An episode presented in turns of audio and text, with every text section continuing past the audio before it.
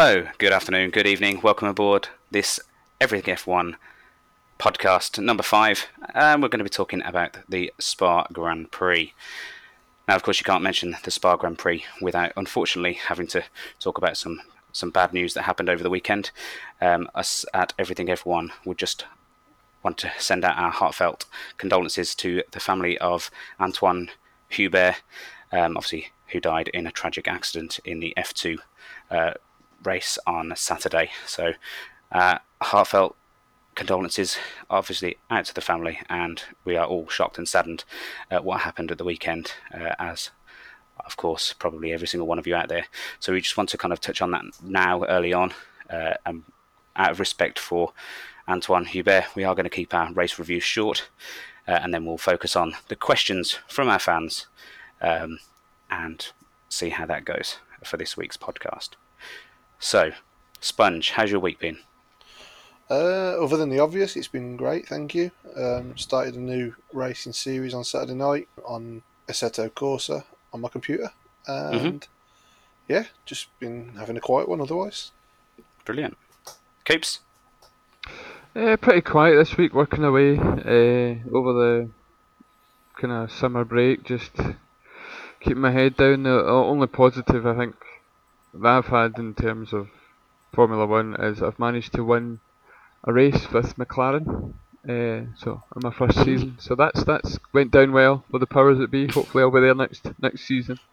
Uh, Your knighthood is in the post. it's a, I've had I've had a first, a second, and a few fifths and sixths.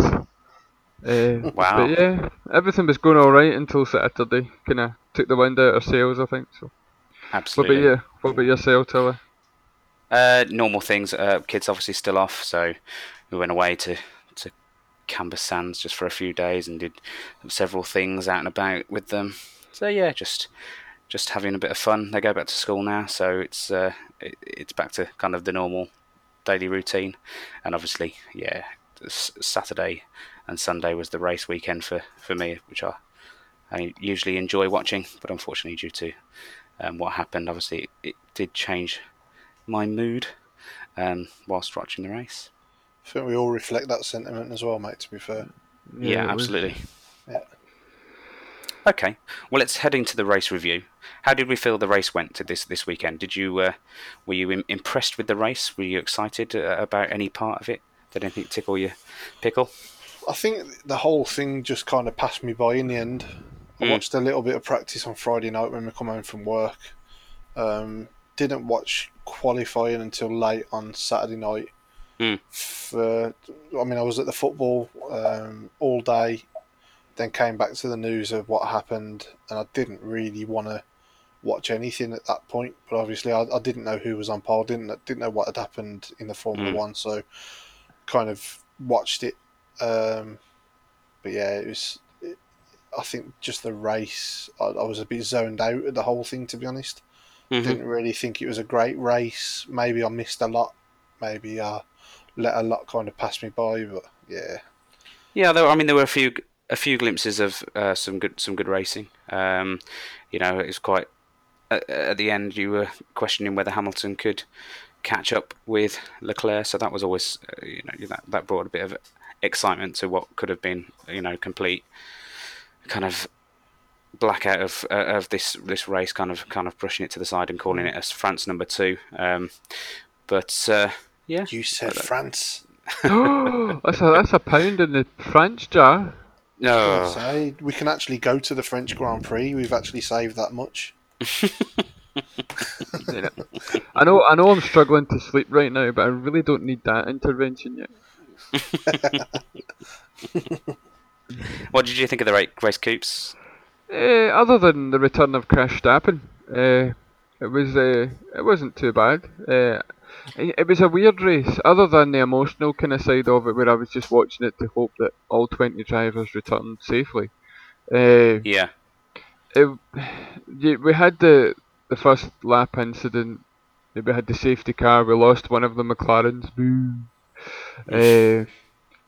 And then it kind of settled into its own wee kind of thing. There was a wee bit of tussling and stuff, but again, I don't know. I think I have to kind of uh, agree with Sponge in a way. I I just couldn't get myself as invested in it. Mm. Uh, the only part I felt a bit nervous for and a bit excited was when you could see that Hamilton was bearing down on Leclerc, and I'm like, please don't pass him, please don't pass him. Mm. Uh, and I'm not. A, we all wanted big- Leclerc to win, didn't Yeah, we? Exactly. Yeah, and- From from because we, knew that that would be kind of a poetic kind of justice for kind of Antoine Hubert, really. Um, it's, it's a, somebody who's who is racing with his whole life. Um, and they they grew up together. They stayed in hotel rooms together, doing championships together. So it was it was you know it, it was something that everybody wanted. It would it was it was Yeah. kind of poetic, albeit albeit completely sad and, and kind of a block a block you know on on not a blotch um, a kind of a, a mark on. Uh, Mhm, Charles's yeah. win, really, because he probably would have wanted his first win under different circumstances. I mean, it it's Um, one of those ones that you want someone like Charles to be happy he's won his first race. He's Mm. going to look in the record books and remember his first win is the weekend that his pal died, that his one of his good mates died. It's Mm. uh, you, your your heart kind It'll of be feels bittersweet for him, won't it? At, Yeah. the, at the very least, you know. As, I mean, like you've just said, uh, Coops. It, it, when he looks back at it, it will be Mm. like you know, that was the. But then on the other hand, it'll be like you know, I, I did it for him on that weekend. Yeah, I yeah. made sure that I crossed that line first, and that Uh-huh. was that, that's probably the best um, send off that you could give him, really, isn't it? Yeah, Yeah, I mean, uh, Absolutely. Uh, if they manage to win in Monza now this weekend coming, I mean that would be uh, for a, for Charles to do it to win a second race straight after. I think there would be a lot of release of emotion that weekend if he was able Yeah. to do it, and I think there's a And- very good chance for Ferrari in Monza. Of course there is. Yeah, it's, a, it's another high speed track. Uh, it, it, it's certainly certainly one that's going to be a close one. But we all can we can never rule out Hamilton at, at Monza either. He's it's one of the ones he's quite strong at. I think he's won that five times himself. Um, so it's a good it's a good one for Hamilton. Um, but obviously with the with the, the, the straight line speed of that Ferrari, um, I think they go in as favourites for the weekend. Also the other thing as well was the question over reliability on this new engine that Mercedes have brought forward, and you know, but do they Yeah. go back to their last one or do they go Well, forward? there's- and do they? Was there issues over three different cars?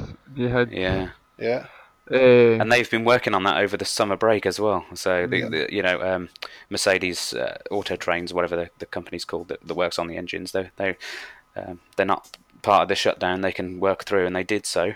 Mm. Uh, and the upgrade that they brought and seems to uh, not not necessarily be as reliable as they hoped it would be. yeah, Yeah, I mean Hamilton had issues in practice with power. Didn't seem to overly affect him. You had Mm. Kubica's car doing its impression of a 1990s Formula One car in the plumes of Yeah. smoke. God, how I've missed those. They were great. uh, you saw a tiny wee bit of blue smoke, and then the next thing it was like something from Stars in Your Eyes. Uh, tonight, Matthew, going to be. Uh, Tonight, Matthew, I'm going to be a GP2 engine. GP2. Uh, so yeah, and then who else was there? Was it not? Did Perez's car not go in fire as well? Was that not an engine issue? Uh, Uh, yeah, it was- may have been. free practice three. So you know, there's just they've got some reliability issues. Hmm. Yeah, I've got I've got to make a, a point as well, just to say, absolute hats off to Mercedes for that Williams blow up on Kubica. Was it Kubica's car? Yes. Hats off that's- because that, that is That's what he was talking about. Yeah, that's that, that's what I'm saying. That was the best. No, I'm just saying, hats off to Mercedes because that was the best blow up I have seen in decades. That was like Well- a 1991 Ho- Yep. uh, Hockenheim Ring special. That was. Yep. Mm. That the classic. It's a, a good old classic one. And do you know what? I think Toto Wolff gave Claire Williams a wee phone. Like we've got, we need an extra five minutes. Claire's like, not a problem. he bits it out, okay, boom. Uh, yep. So, Yeah, because uh, we, we, we we could talk about Hamilton this weekend. He he um he, he didn't have a great time in practice, did he? no. He uh, in free practice three, just before qualifying, he decided to stick it in the wall, which is un- very uncharacteristic of uh, of the four-time world champion. But He done five-time- himself a uh, five five time. I've forgotten one. Five time world champion, but it's uh, proved that he he did it.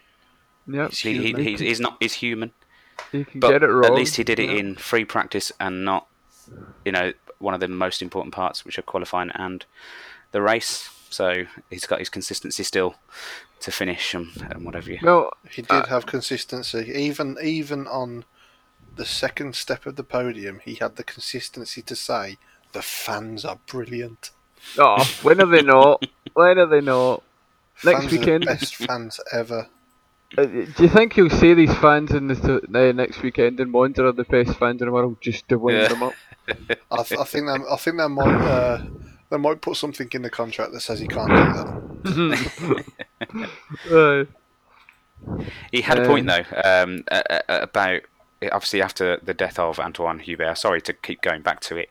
Um, Yeah. You know, he, he, he made a, a statement on Instagram uh, about you know every time a driver goes out, he's putting their his like their life on the line uh, for your entertainment, really. So cheering somebody who goes into the wall is is really in bad taste, and I, I absolutely 100% agree with that. Um, Yeah. We we all like to see a bit of kind of cars going sideways, but I, I don't think we, we want any any serious um, you know damage to happen to anybody. You know, we as as a community, we we certainly all pull together, and it was proven at the weekend what what the community of, of motorsport does when things do go wrong. Unfortunately, Yeah. Yep. we all agree. yeah, Absolutely. it's, Yeah. Uh, there's nothing more you can say about it. But I mean, I've got the quote here. So, if a single one of you watching and enjoying this sport think for a second, what we do is safe, you are hugely mistaken. All these drivers put their life on the line when they hit the track, and people need to appreciate that that, that in a serious way because it is not appreciated enough. Not from one fan nor some of the people actually working in the sport. Antoine is a hero, and as far as I'm concerned, for taking the risk he did to chase his dreams. I am so sad that this has happened. Let's lift him up and remember him. Rest in peace, brother. That's perfect, that is, isn't it? You couldn't put it any better. No. Again, it brings you back to the whole why is Hamilton so vilified within Formula One at times? It, it annoys me. Mm.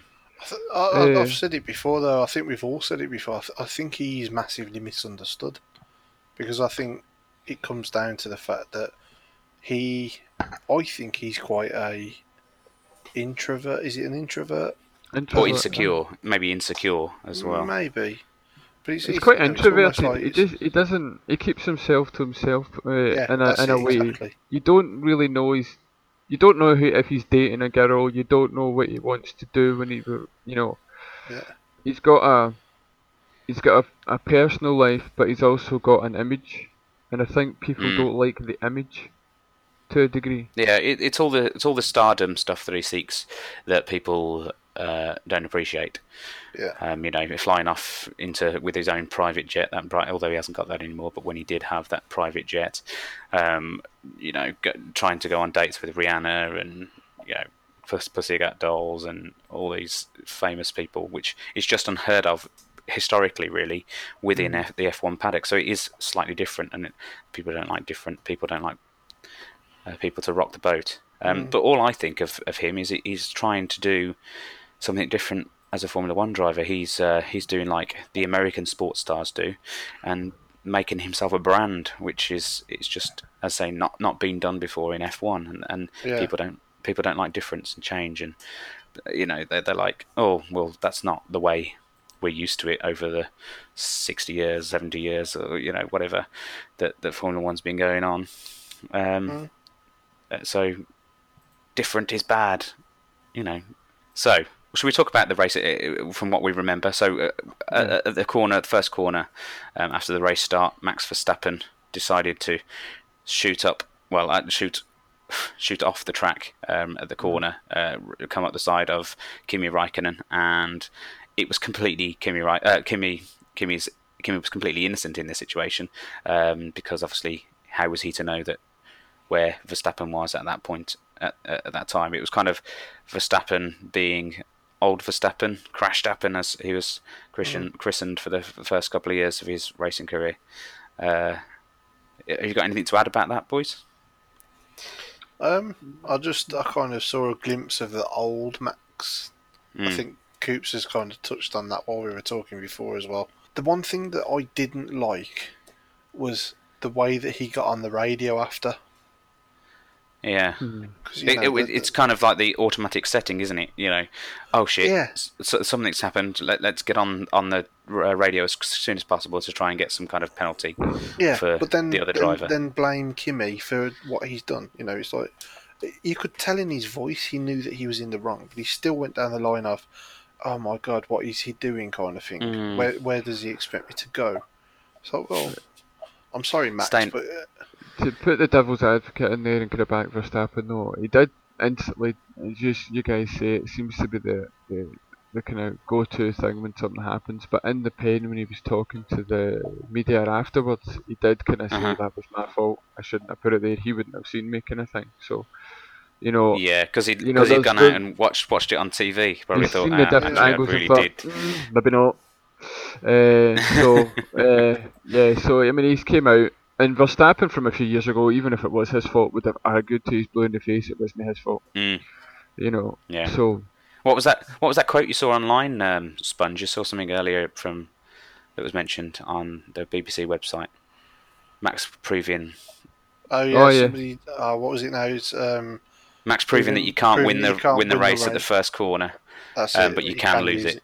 That's it. Yeah, great quote, and it, it absolutely hits the nail on the head. Really, uh, so I still think he needs to kind of learn a bit of restraint. He's trying to be this exciting ra- racer, racer all the time, and you know you you can't win championships that way.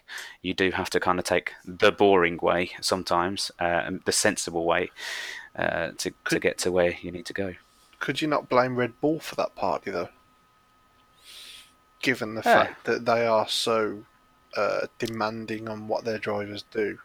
It's quite culture, isn't it, within the team? Yeah, but this, I mean, the, you know, again, sorry to go back to the issue that happened on the weekend. I mean, I was talking to the guy at work earlier about Uh-huh. the whole setup of Formula One right now and the way Yeah. that GP3 feeds to GP2 and then GP2 feeds to Formula One. Yeah, And it is everything in them lower formulas is absolute do or die on every single corner hmm it's it, you know it's like they have to do they have to you know the guy in front has to defend at all costs the guy behind has to attack at all costs hmm it's like no guys you don't you don't have to you don't have to be so desperate aggressive. Mm. yeah I mean, it does it does border on desperation, doesn't it? A lot of the time, when you watch, especially you know, GP two guys, you Mm. watch some of the races. Have we have we been through a race in a season for the last three or four seasons that hasn't had at least one accident? I don't think we have. No. You know, But I think I think though when it comes to the the the lower formula, the setup of the lower formula is slightly different. Whereas you've got the sprint race, you've got a very short window to get from where you are in the grid up. So in a way, it's designed to to keep close racing. Uh, Mm. so there is going to be in the the other part of it as well. They're inexperienced. The cars aren't Yeah. as powerful, obviously, but they're still no, they're still rookies. So yeah, I mean, th- there's that balancing act. Yeah, but but they come in from from that kind of setup where they are fighting for every corner. They are kind of being really aggressive, really desperate, as you say, uh, and then they, they come into to Formula One and, and, and they've they've got into such a bad habit that they they find it very difficult to kind of break that habit as early on in their careers. Um, there's not many people that have come out with the full the full package straight away uh, of GP two. Um, I hate to say it, but you know the last person was probably Hamilton, that that was as mature as he was. Even he still wasn't the perfect package, but he was certainly Mm. you know halfway there compared to some of the younger ones coming through nowadays. As you think- I said think- uh, before, the, the the PlayStation generation, yeah. um, I think has an aspect of truth to it. I think what, what what I'm trying to get at though is that in Formula One, Formula One is supposed to set a standard and an, an example for Mm. not just GP two and three, uh, sorry F two and F three. I keep getting them wrong, don't I? Uh, but really, racing as a whole, F one is widely considered to be the best racers, the best drivers in the world. It Mm. is the pinnacle. It is the very pinnacle of motor racing. Mhm. Now, when you look at a team like Red Bull, yeah, that Mhm. basically says to Pierre Gasly and Daniel Kvyat before him, "You're not good enough," even though we've promoted you when you were a kid. Yeah. We we don't think that you're good enough anymore. You haven't done enough to impress us. You know, Gasly kept his car on the track. Yeah. That's you know when you got your Maldonados in the world and hmm. people like that, keeping your keeping your car on the track. How dare big you? Maldonado is my favourite driver. Yeah. The only reason I start laughing when I hear his name is because uh, he won a race. Yeah, he did. He's the last person to win a race for Williams. Oh, all right. Yeah, well, you know. Uh, he, he probably It's like cost. Leicester City winning the Premier League, that is, though, isn't he? he, pro- he probably cost. He probably cost Williams a bud like their annual budget on spare parts for most of that rate that year. But still, you know. Yeah, his his spare parts bill was was through the roof. He's almost as high as Grosjean's this year or previous year. Sorry for Well, the, to the be last fair, years. Maldonado has never spun it in the pit lane or blamed Ericsson for anything he's done. Even when he wasn't there. Aye. yeah, sure it was Ericsson. Although, in Um, all fairness, he was in the pit lane this weekend, wasn't he? he was, yeah, he was. He, he had to come over for uh, the potential uh, loss of actually the person, one of the people we're talking about in the first corner. Um, And you could tell know, as well, incident. Kimi Raikkonen. Roman was he was proper flustered when he came on that radio, really, wasn't he? Maybe he'd seen him in the, in the Yeah. crowd. Exactly. he was wearing a scary mask or something. Uh, so yeah, so we all agree that Verstappen just too aggressive to taking chances that you know not and putting his car in a completely wrong place, and he's admitted it himself. Yeah, so the first, absolutely. fir- first first kind of corner incident was completely his fault. Uh, Yeah, needs to kind of Start from the pit lane, everyone. twelve points on his super license. Yes, absolutely. And Yeah. the rest. And Can then we had I'm a, fan. And then we had a bit of a to and fro from Hamilton. Hamilton got past uh, Sebastian Vettel, um, who bogged down a little bit off the start. Uh, we got uh, a, a little bit of a, a drive away from from Hamilton, and then obviously the power of that Ferrari engine kind of catapulted Vettel and some good racing. I'm not going to say put it put it past him. Vettel, you know, did turned him very well. Um, uh, t- t- took over him, overtook him. Sorry, I can't get my words out. Overtook him very well, and uh, you know, after the, the third corner, he was back, um, back to, to where he should have been Yeah. from, the, from the get go, really. Um, and and then we we all agree that it kind of settled into just a bit of a, a fe- kind of a bit of pacing around, wasn't it? Was, was there anything exciting that you you remember from the from the early portion of the the race? Uh, Sponge? Not really, no. No. Coops? No, it, it seemed to settle down quite quick after the Yeah. safety car went out. I mean, the- the- again, it was the it was the same thing, wasn't it? There was a lot of overtaking, but it was all DRS at the up. You know, it's, Uh huh. that just bores me. It really does. It'll be going soon. It'll be going soon. Oh, we don't know. That's never been Oh, mentioned well. in the rules whether it will go or not. Mm, they've got to get rid of it. They can't do all this ground effect stuff and not get rid of it. That'll It really depends if the new re- it depends if the new wings will even make even allow it to happen. Because they're Mm. changing the profile of the rear wing. Will it even be able to be mechanically fit onto the rear wing? It might just have Mm. to go because of that anyway. But it's never been confirmed. Which is something I've actually just realised. It's never been mentioned whether whether DRS would definitely be going or not. It's ne- it's kind of just not been discussed. And maybe maybe it's just I'm missing it. It's the assumption that it won't be there. I, th- I Uh, think I think there is an assumption that it's not going to be there um, because it's not needed with the fact that the cars can follow. Uh, you know, the, with only up, up to ten percent loss of aerodynamic um, uh, ability when when following a car the car in front. So Mm. That's, now, I that's just such, now I such a, think it's something what fifty percent or something. it's fifty or sixty. It's, it's high. Yeah, it's it's Yeah. there's there's a massive massive deficit for the for the for the following following driver. Yeah. Then we had some pit stops then uh, in the race, uh, and came out. It was obviously Vettel was in, in front again, um, but he didn't have the speed. Uh, no, uh, no, Vettel Vettel came out in front, ended up in front of Leclerc, um, Yeah. and Leclerc came up behind him, and uh, he got team orders. He got ordered by the Ferrari team to. It was a Charles is faster than you Yep. uh, incident, and Oh, none of this multi twenty one crap is there?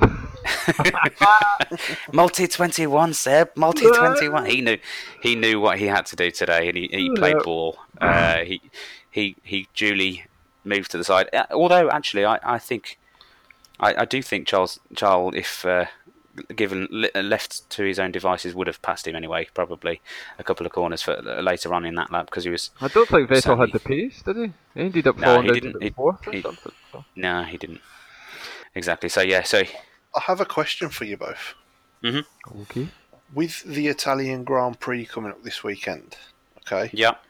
what happened on Sunday? Do you think that that is a sea change in the way Yes. that Ferrari are now approaching that too? Because Leclerc technically is still well, he's not technically, he is still 12 points behind Vettel in the championship. However, he now has a win under his belt.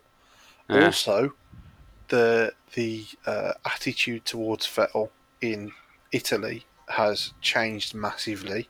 He's Yeah. he you know he's got a lot of negative press over there, Mhm. and Leclerc is like you know the, the, the new kind of poster boy over there, if you like. I I, I genuinely think that any any uh, future calls will probably go Leclerc's way as well. I think at the at the moment, it maybe they might be a bit more fair, but I don't think it will take too many more uh, race wins or or certainly uh, Leclerc um, finishing ahead of Vettel before they kind of say actually he is our number one driver. Uh, Yeah. Seb, support him as much as you can. Uh, move move over all the time. He's the Um, future of the he's the future of the team, isn't Claire? Yeah, Vettel's he is. Vettel's Vettel is not the golden boy in Ferrari anymore. He's not the guy who's going to win the championship for them. Mm-hmm. Leclerc could be if Ferrari can right their ship. Uh, yeah. and yes, listeners, I said ship. Uh, Damn uh, Scottish accent. it. Uh, so And, Yeah, and can I please also add to this? Add to this on our podcast number two.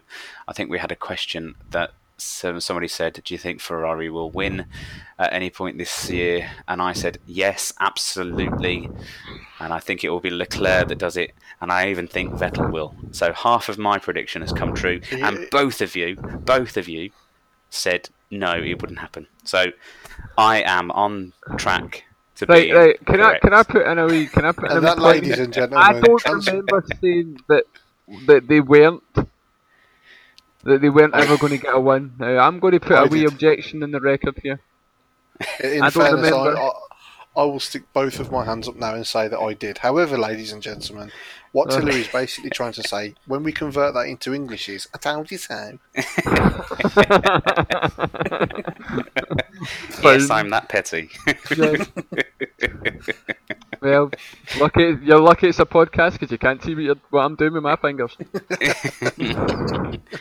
oh, you're um, you're doing this podcast naked, aren't you? Uh, after Oh, yes, your uh, yes, mistake always that you yeah. made, Yep. Oh, yep, yep. After the mistake you made on the page. wait, what? Oh yes, that was yes, that was my fault. Yes, I, uh, I, I, I don't know if Sponge if you noticed this, but a while back, someone who if I ever get a hold of is getting a swift kick to the giblets because he changed his um, Twitter handle and everything to look like the Formula One Twitter page, and put out a thing saying that Ocon was signing for Mercedes. Now, I jumped Uh, on So. Um, Coop, Coops being Coops didn't check his sources and just posted it straight onto the Everything F1 page. Yes, unfortunately, my my sources were a bit like the, the HP sauce. They were a bit brown. Uh, so, yeah, quite quickly, about 70 minutes later, I'm like, uh, I better check this. Nobody else had tweeted it. When I realised that none of my other legitimate uh, Formula One journalists that I've got on uh, on uh, on Twitter that my phone shouts at when they tweet had put anything up. I went back and then kind of had to kind of crawl under a stone and apologise. Uh, so yes, it was a bit of a whoopsie. So yes, so his his penalty for uh, for, for saying such such baseless uh, lies, he is he's had to do this this podcast absolutely naked. So that's something something for you to enjoy, uh, crowd. I, I will just clarify that I had nothing to do with any of this eh. whatsoever. I just I, I personally wrote the grovelling apology. I thought it was my my place. I hired this guy. It's a good job you're not Red Bull. I'll, I'll tell you what, Jamie, if you were at Red Bull, Oh, you'd be oh, out. hi. You s- you- Oh, hey, I, I, I'm keeping Gasly's I'll be seat looking when for I'm in your old Toro replacement. Rosso, that's for sure. Uh, I'm sitting. I'm sitting next to Hartley, talking about my uh, my experience in endurance racing and how valuable it is for podcasting. Uh, but anyway, Uh, so back to the race. Uh, so yeah, Leclerc, Leclerc overtook. uh, Well, was was given the given the uh, kind of orders to, to overtake Seb, uh, which uh, Seb pulled over to the side, which is, you know, what he did. Uh, and then we had Hamilton chasing up rear, uh, behind um, and catching up at, at a rate of knots. Um, do you think he should have pitted a couple of laps earlier? Maybe given him a bit, a bit of extra time? What's uh, Lewis Hamilton I'm talking about? No. No? Don't think he'd... No. he'd, he'd no. Okay. I, I, I, I don't think that that race would have gone any other way, to be perfectly honest with you. I, I think. I, I genuinely think that Leclerc had that covered. Yeah? Ferraris were too fast. Yeah. The Monza One and Ferrari, Spa are the no, no true. Monza and Spa is the tracks that Ferrari love because they've got a they've got a low downforce setup for their car generally, and the, uh, which allows that which is the the Ferrari which the Ferrari engine which is arguably the most powerful uh, on the on the on the, the grid uh, to do what it needed to do. So uh, no, there was nothing that it could have been done uh, to Mm. to to stop the Ferraris. I was a bit surprised that it wasn't a one-two for Ferrari, uh, Mm. going by how it seemed to be going in practice and how it But went. their long run pace wasn't as good as their as their qualifying pace. Uh, Again, Mercedes I- still had. Yeah, again, it, it could also be the tyres. The Pirelli tyres just have such a small operating window. Uh, Yeah. so and and uh, I But think also, the if Yep. the the Mercedes the Mas- Mercedes team also took a bit longer in the pit for when changing Hamilton. That was one second. You know, it was a three point five uh, second pit stop rather than a, a two point five. That could have, you know, arguably been a bit of the difference. Yeah, possibly. well, yeah, it possibly could have been. Yeah, Could have put him a bit closer towards the end. Uh, I know we're clutching at straws there, but yeah, I, w- w- I think everyone's happy that Leclerc win anyway. Leclerc Oh, won yeah. anyway. No one would have, no one would have argued with with you had you uh, mentioned that before the race that that was going to happen. Uh, so, uh, a, a, a worthy winner, absolutely, um, and it, a kind of slight kind of poetic justice for, for the race weekend, Yep. uh, if there is such a thing uh, in in the circumstances. Um, a couple of uh, special mentions in, in the race uh, with- that we need to speak about. Uh, the two uh, two other rookies um, in the in the in the uh, in the championship. Sorry. Uh, first, we'll talk about uh, Lando Norris, who did Mm. you know a, a really clean race, really nice racing. You know some some good overtakes, and unfortunately, due to that engine that they've decided to use this year, um, it, it it broke on the the last lap. Uh, a bit of heartbreak for him. I, I was gutted. I was gutted on on, on so many levels. Partly because Carlos Sainz and Norris are both on my dream team, fantasy team, and uh, yeah, well, yeah, yeah, Yeah. and well, so that, that that it was going well. Other than Sainz, I thought, oh, we're all right. So I had Vettel, I had uh, Leclerc, Ferrari, Norris, Giovinazzi, and Sainz. So everything was going well to the Mm. last bloody lap. oh dear. So yeah. Uh, th- uh, so uh, Sponge is, is so distraught about it that he doesn't want to talk about it. So we'll talk about the next rookie, um, Alexander Albon, who started in 17th in his debut man. race. Debut race for Red Bull, um, and he performed excellently, brilliantly. He was Came up to fifth. Yeah, I, he had some of those over overtakes. I'm I'm really looking forward to him and Max being in the same race because I tell you what, how interesting would it be if if he was actually as good as Max Verstappen? I think you know I, I'm excited about the prospect. To be honest with you, um, very very excited about the prospect over the next few races. So yeah, Alexander Albon, uh, you know, absolutely my driver of the day um, for for for the race. I know Lando Norris got it, and you know, some you would argue that he he did deserve it too. And I, you know, I've got nothing against Lando at all. In fact, he's one of my you know uh, one of the drivers that I'm quite excited about uh, for the future. Um, but for me, um, being it's his debut race for Red Bull, having only driven, you know, in qualifying and, and free practice, he he re- he did really well. He controlled the car. He he wasn't phased by the pressure that undoubtedly comes with driving in uh, a Red Bull these days, um, and, and he performed quite well. How, how about you? Would you agree that Albon, or would you are, you more on the side of Lando deserved the, the driver of the day, or or indeed Charles Leclerc, or one of the other drivers? Who who do you think deserved it? Um, I don't like giving the top drivers driver of the day unless they've done something exceptional, if you know what I mean. Mm. And I kind I kind of felt that Albon was he ended up where his car should have been hmm in terms of pace. Does Yeah. that make sense? So it's like you Yeah. know, how many times we've we've touched on this before, haven't we? How many times do you see a car that should be first start last and end up fifth or sixth? They just Mm. drive through the field. Don't get me wrong, there were a couple of really, really good solid moves. I mean, around the outside of no name was pretty impressive.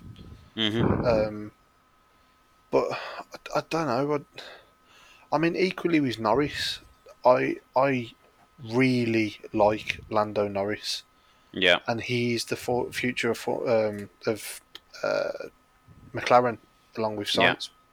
Mhm. But it's like I kind of got the impression that his car was where it should have been as well. Okay. So who would you Well, who would you award he it to? qualified 11th and finished 11th, so you're kind of right Yeah, there. Yeah. Yeah, because he, he did that. They, they got him past the line, didn't they? So Yeah. could get past the line and park up at the knife. So he, he technically finished. Well, not finished the race, but got on the last lap of the race. yeah. So who who would you give it to? Who would you give the driver of the day to then, Sponge? Well, I think when you're in date, you just got to give it Robert Kubica, haven't you?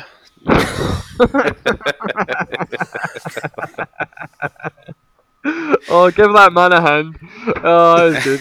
No, to be fair, to be fair, all of that I was just building up to that moment. oh, mate. No, I would have given it Oh. Norris. I would definitely have given it Norris. I think he You'd have drove given it to really Norris. well. He didn't put a foot wrong at the end of the day. He didn't put a foot wrong. Albon was in a far superior car to Yeah. everybody else on that grid, and he didn't catch Norris. Hmm. That's the reason why I would say Norris is driver of the day. Okay, uh, Coops. Hmm, tough one. See, because I like McLaren, I like Norris, uh, but it kind of. Your bias aside for a second and try and choose one. It's, it's close. Ah, away. Uh, Maldonado. Ericsson. I'll blame him. Right.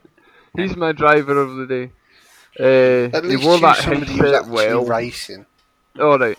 Uh, I mean, it's close between Albon. Albon had very limited running with the the Red Bull, and he just seemed to go out there and didn't care. He done exactly what Mhm. Gasly should have done and just been out there, just done his thing.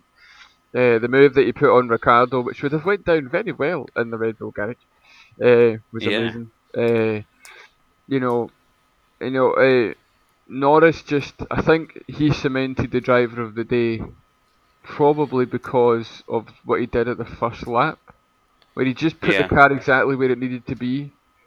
Everybody was tripping over everybody. He looked in front of him, and all he could see was two red cars, two silver cars, and him. And he's like, "Oh, sorted," and straight through he went. But then Albon spent the whole race fighting and getting past everybody. So I don't know. I would so go for that. Yeah, I'm going for Albon, just purely because Okay. of la- lack of running the Red Bull, and he just was like, he basically drove that car as if he'd been in that team for the whole season. Yeah, my- yeah, absolutely. He was very comfortable there, very comfortable, not not bowing to the pressure. There was, it was like he didn't, he wasn't under pressure really. He was uh, completely cool head, as he has been for the the rest of the the, the championship, uh, just in a different team. So we agree, kind of two to one, that Albon should have had the driver of the day, but Lando was a very close second anyway. So we're, we're, we're happy with kind of him being around as well. Um, so Charles Leclerc won his first race. He absolutely dedicated it for uh, Antoine Hubert. Um, it's a very classy way he, he handled the win. Um, no sprays of champagne on the on the podium either. Um, Yeah. Very somber affair, uh, which you know it needed to be. Um, but Charles Charles Leclerc's first win, great, fantastic. We're we're absolutely happy that he's got that win under his belt, uh, albeit uh, such a a difficult weekend. But we're we're, we're happy with the result and the whole. Okay, so we'll move on to our next section. Uh, we asked you earlier in the day to post us some questions that we could ask each other.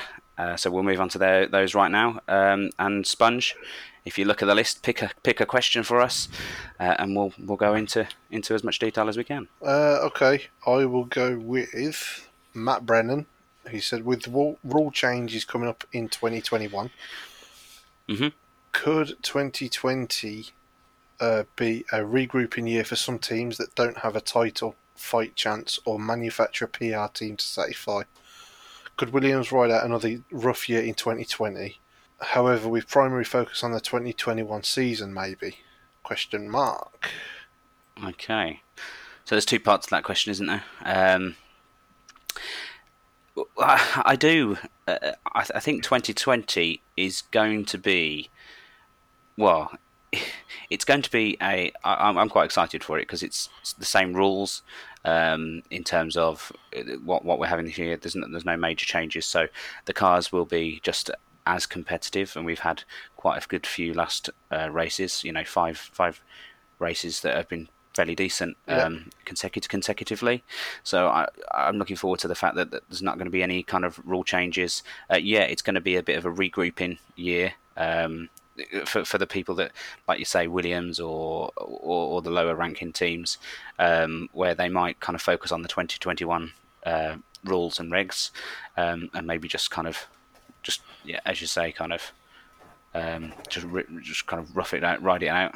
Yeah. Um, but uh, but the, the the top the top teams are going to be at it, I think, for the for the whole season. Yeah, I mean, I think the way that the teams always kind of describe these types of seasons are, um, oh, what do they call it?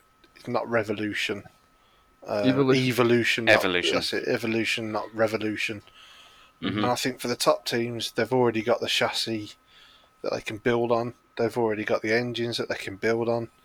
I think with the likes of Williams, they've identified quite a lot of the issues for this season's car. That they're already, you know, they've already started development on next season's car to try and put all of that right. Will it be Yeah. enough? I don't know. It will be a rough year. I still think they'll be here. Um, however, They've got that rocket sponsor for a few years, haven't they? That was, that, Yeah. that was a, a three a three year sponsorship. Yeah, I think they increased it at this point this some point this year. They added an extra Uh-huh. year or two on, so they've got stability in the sponsorship ranks. They've got Uh, a title sponsor. Yeah, yeah. so they've got next the, uh, the year money they've to. got, they've got a chance to bring somebody else in because Yeah. you know I think we've all kind of agreed that I don't think Kubica's going to stay. Uh, he's going to keep the seat next year. Uh, Russell's Do you got a think? mul- no, He won't Oh, stay I didn't there. know. Di- Hmm. Nothing's been announced, but he's not staying. There's no way he can stay. Uh, I think you will.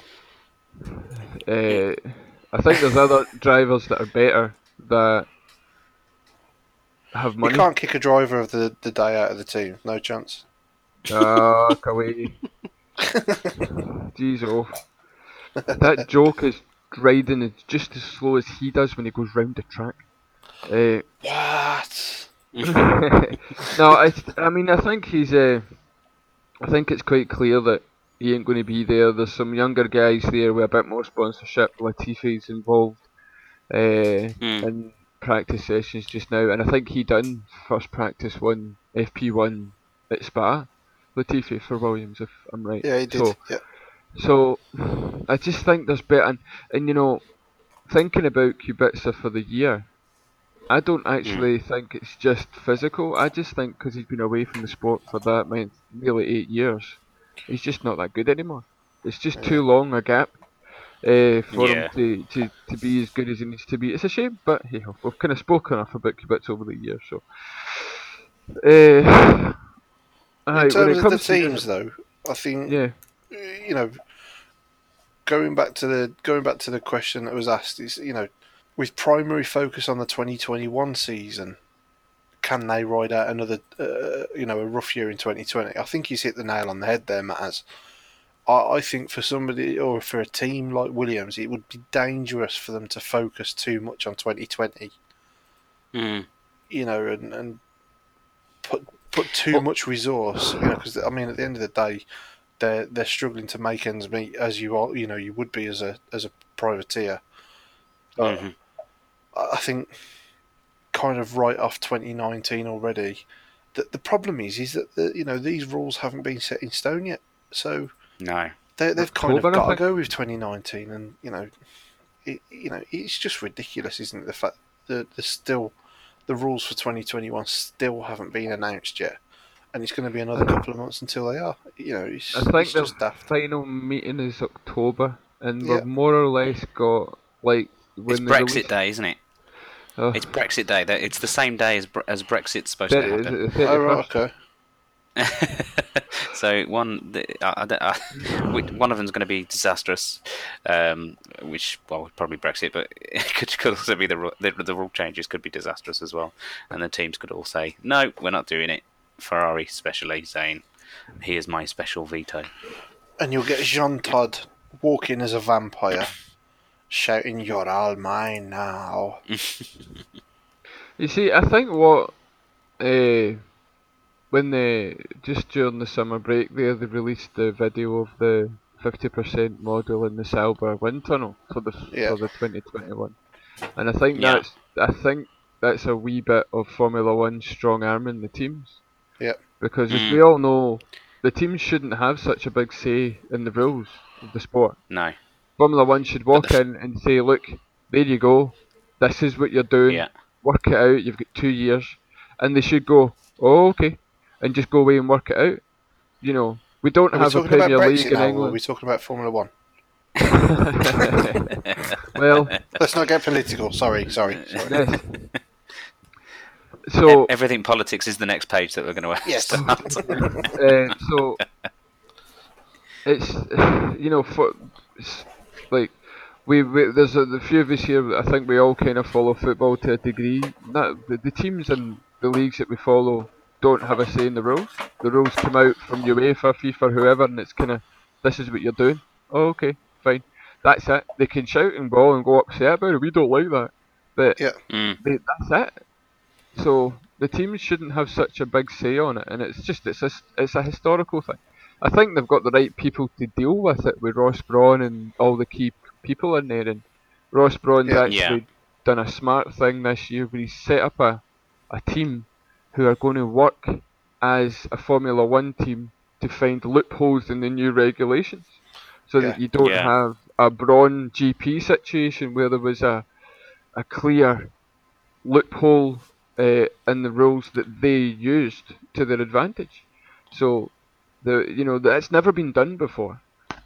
So, they're they're going the right way about it, and I think I think the the model that came out the only big difference they're saying just now is the front wing's going to change. The front wing's very plain, and I think there's a lot of comments in the video that we put up on the page saying that we don't like the front wing. It's like, well, that's changing. Mm. Not by much, but it will evolve a wee bit. But the side pods and the the fact that they're now going to a more ground effect kind of system Yeah. uh, is pretty much staying. Uh, I think a lot of what the problems are are to do with budget caps and the other parts, not maybe as much to do with the cars. Uh, Mm. so, but yeah, next year, next year, as with every time that they change rules, the year before they change the rules is a great year for Formula One because they just don't Yeah. do anything with the regulations. So everyone has two years with the same set of regulations, and by the time you get to the final year, everybody knows them, and everybody's Yeah. And then you have all next year. I bet you all next year will have great racing. Everyone's going, well, why do we need to change the regulations? Because that's just how it works. Uh, Yeah. so and then we have and then we'll go to Paul Ricard, uh, and we have a race like we did, and then everyone's like, "Well, can't wait till the new regulations come in." So, uh, I'm going to say 50p in the jar because you just mentioned Paul Ricard. back away. I said Paul Ricard. You thought you- Didn't see the F You, word. you thought you'd get away with it. Okay, that's a loophole straight away. exactly.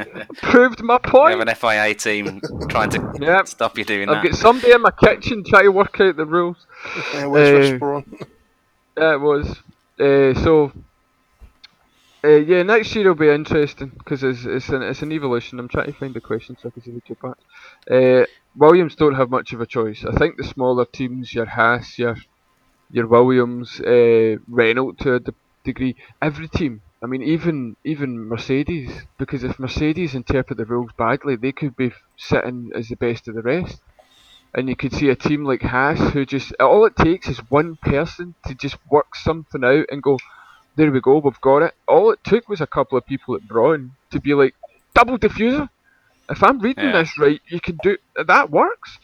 Uh, and it takes and it'll take every team six months to you know or half a season. Because if you follow that the season with the Brawn GP, it was like a good by the time that everyone caught up, they'd won the championship. So, or more or less, they'd got enough of a lead. Uh, so all it takes is one person to find one wee loophole, or just in well, not necessarily a loophole, but just uh, implement the rules better than everyone else. That gives you that a tenth or two on the straight, or half a tenth, or whatever it Mm. may be. But so I mean, 2021, uh, do you know that's going to be the best season ever? See that the anticipation for when we go to Australia and then seeing all the cars coming out, you know, over the over the the, the off season with the new the new the new look to them and stuff. Mm. Uh, that's going to be it's going to be quite an exciting off season and race season. And then we'll all be upset because Australia will still be boring, and uh, we'll all be like, "What was happened?" Uh, but aye, it's uh, they've got that 2020 is a buffer, I think. Uh, because everyone will be planning 2020. There won't be very many part. There won't be much in the way of development development throughout the year, because they have Mm. such a big change for 2021. Uh, I would I would think. Yeah. Um, but going back to the question as well, so uh, Williams, they're going to ride it out.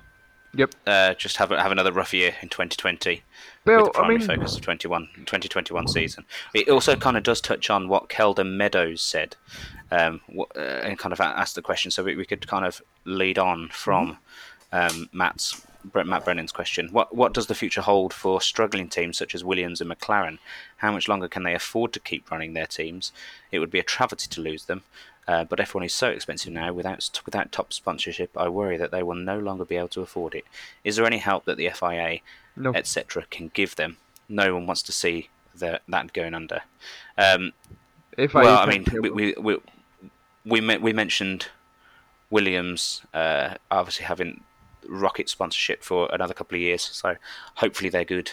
Hopefully they can kind of get into the 2021 season at least, and with that budget cap, although it's not very much of a budget cap, Hmm. um, and with the kind of uh, regulations that are going to come in, hopefully there'll be some kind of help for them that way, and and then the the, the splitting of the, the the kind of pot of money, hopefully, unless Ferrari do veto that, which is probably the most likely one that they will veto. Um, the, the sharing of the pot of money that Mm-hmm. that gets shared out at the end of the year will help Williams as well, in theory.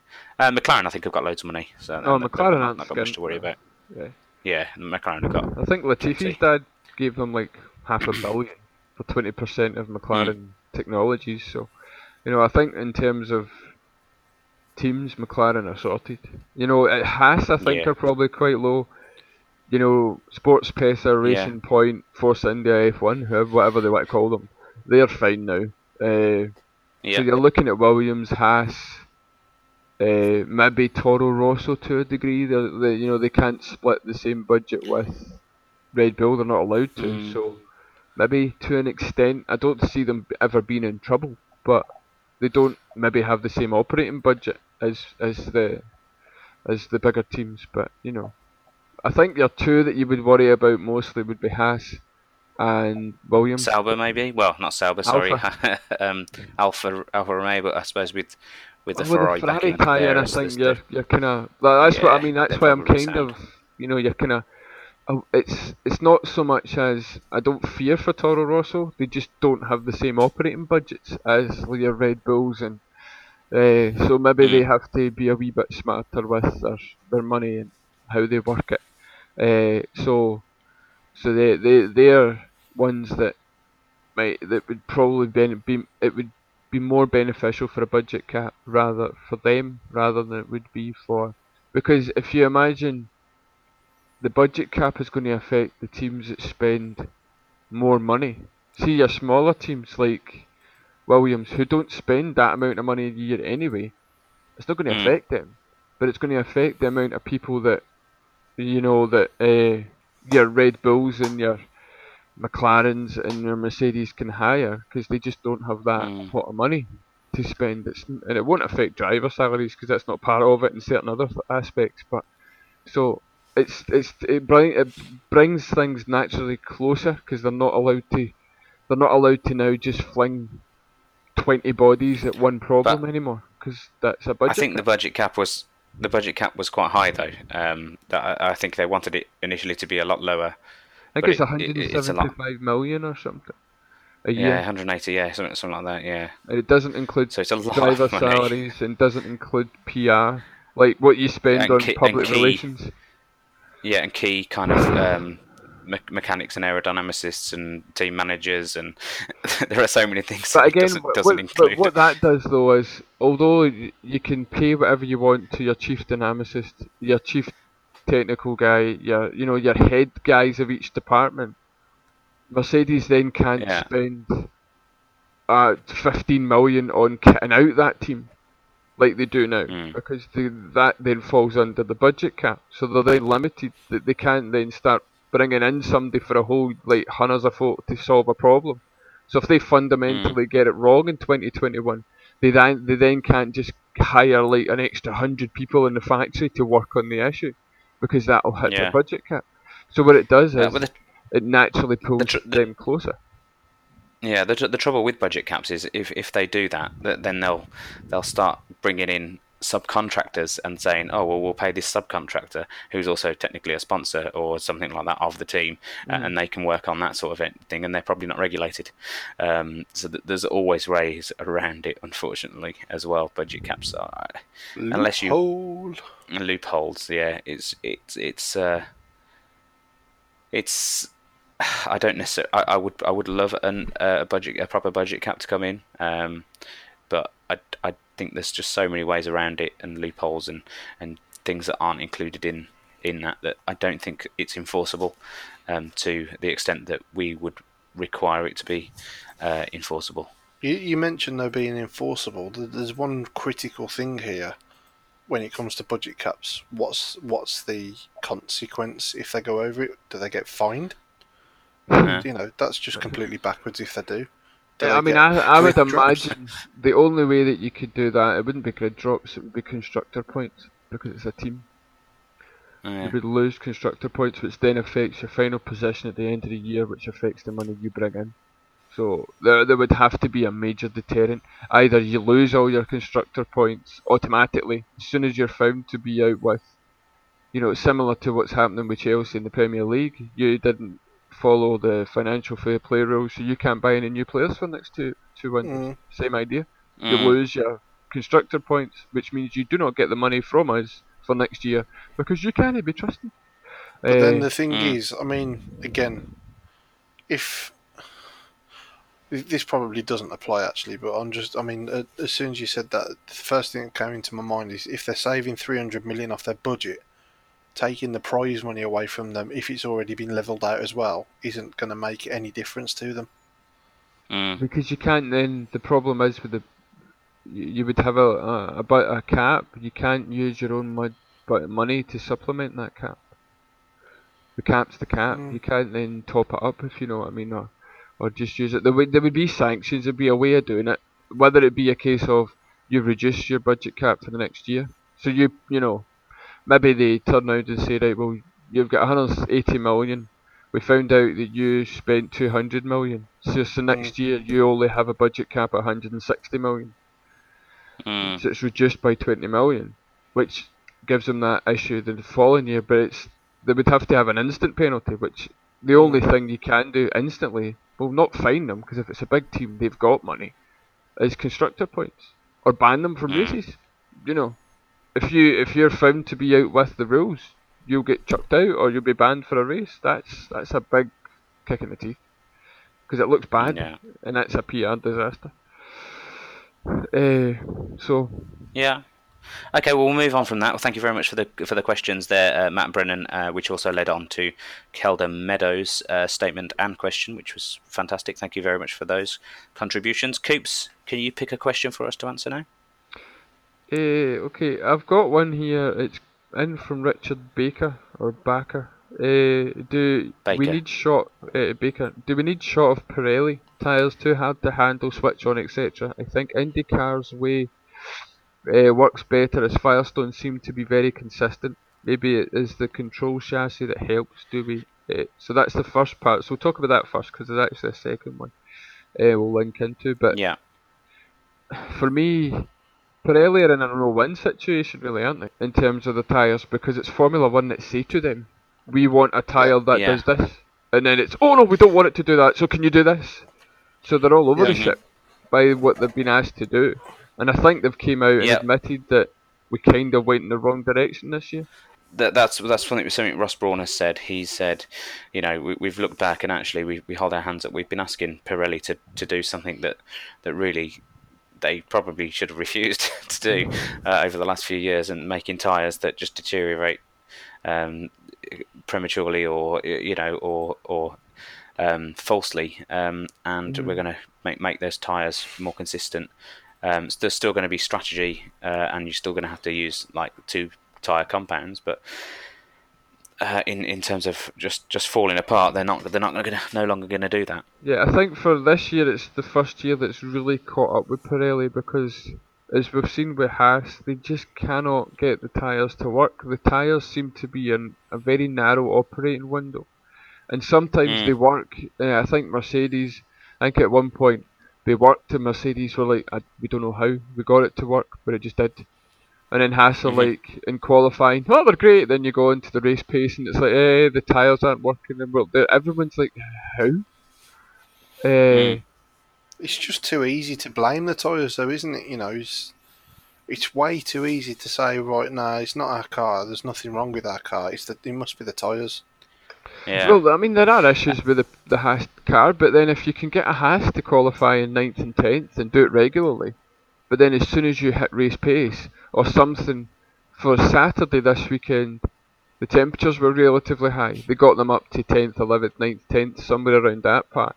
But then they went to Sunday, it was a slightly cooler track, and they couldn't get the tyres to work. But then the the- cars it's- have like you know absolute full tanks of fuel as well.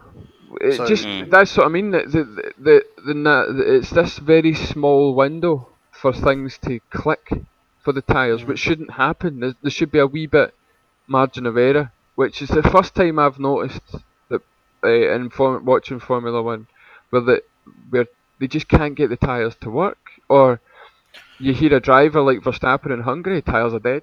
Uh, and that happened again with Vettel. The tyres aren't going to last to the end of the race. They just Here's a they're thought so for you, then, Coops. a thought, a, a different angle coming at it then, Coops, yeah? In Mhm. terms of, you know, what you were saying then about this is the first time that you've really seen it in Formula One. Haas haven't been in Formula One very long, okay? hmm And for the first couple of seasons that they've been in, in Formula One, the majority of their car has been purchased. So Mm. they haven't actually developed their own car as much as the rest of the teams have done. So it does it not stand to reason? Maybe they're victims of their own model, if you like. That they don't they don't develop a car from scratch enough to understand the car properly in order to be able to make the, the changes that they But- need to to make the tyres work. But they they understood it well enough last season, uh, and uh, their, their model of buying in things isn't any different. Uh, but they, they they did change the tyres. They, I was they going to say have they've changed moved- the tyres, haven't they? They But changed you know, the tyres this year. So but equally, mean- teams all the teams did testing last year as well on them new tyres. but they don't know what they are. They were just given tyres and told to drive on them. So they don't they don't Hmm. get even they just get handed tyres. They're just black tyres. The Pirelli don't tell them anything. They just say go and drive. This is what we want you to do. This is how we want you to fill the car up. Go and drive, bring it back, and then we we go and do whatever we need to do. So they don't even know. I just think that this Pirelli have they're in a they're in an, an impossible situation, uh, and Yeah, I hopefully agree with that. They've been uh, given the responsibility to make the racing entertaining, when actually their their job is to sell tyres at the end of the day. But the, th- Um, the thing is, see when it goes wrong, like it has done occasionally, on like nobody goes back, nobody points the finger at Formula One. It's all on Pirelli. But Pirelli are going, but you told us to do this. But everyone's going, it's your fault, and we're and they're going, but Formula One told us this is our directive. We don't just make the Yeah. tyre. Uh, so you know, like uh, Richard's saying, do you need shorter Pirelli? Not really. Just Formula One No. just needs to give them a better consistent. Don't change it so much. Just say to them like, we want a tyre that works to a degree. We don't want it to last one set to last a full race, but we we don't want it to be so sensitive conditions. No, I think I, I think what they've said is that is they don't they don't want any of that false racing at all. You know, they're saying they're saying now make a hard compound tire, make a soft compound tire, um, and and make them last. But we're going to use uh, like strategy.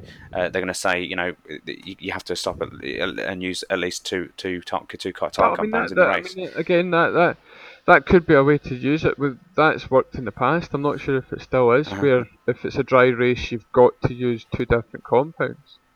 So Mm. I'm not Yes, sure if it's it's still the case in. So yeah, I mean is- that it's still the works. case. So that's fine. You just it's just a case of working out.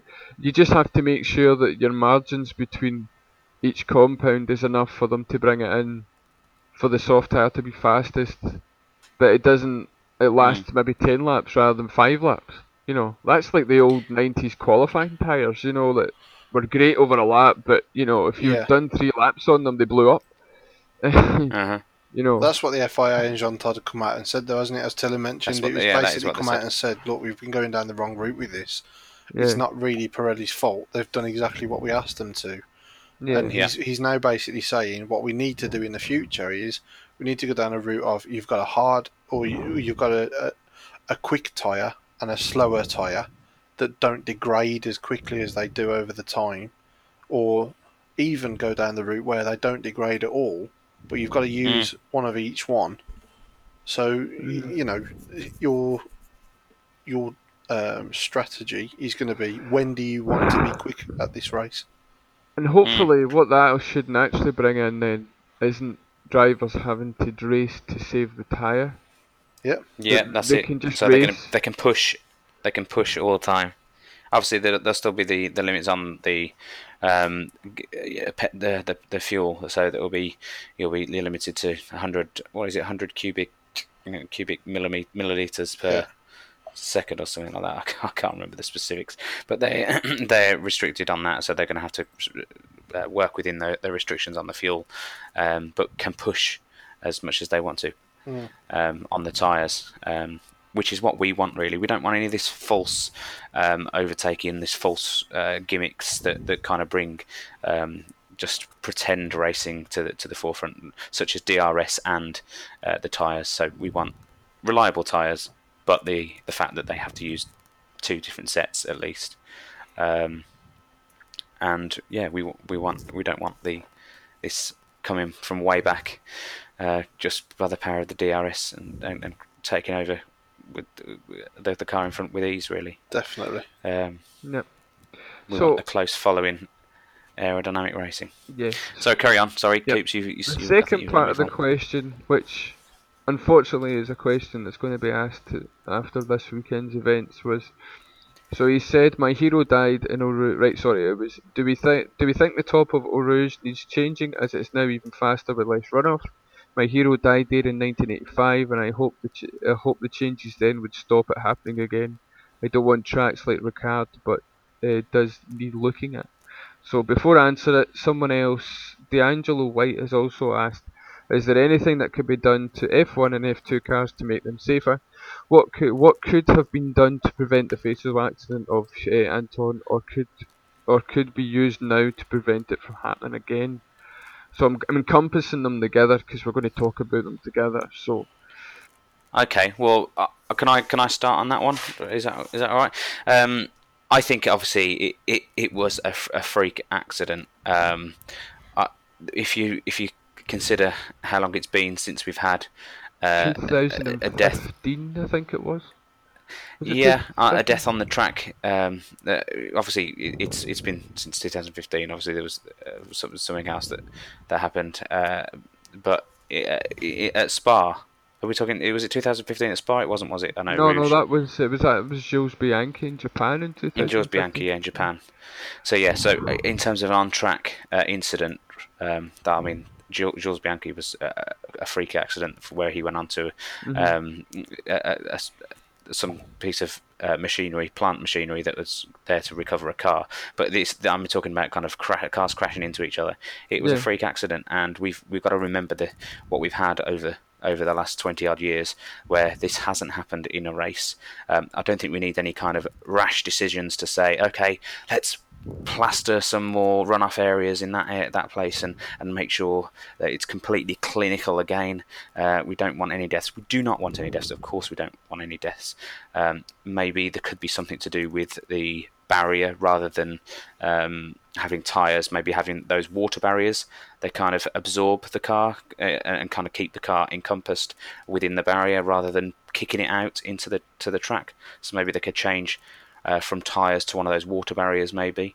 Um, but I don't personally, even though we've obviously had a death this weekend, and it's it, it's probably some people might might say it was a bit cold of me.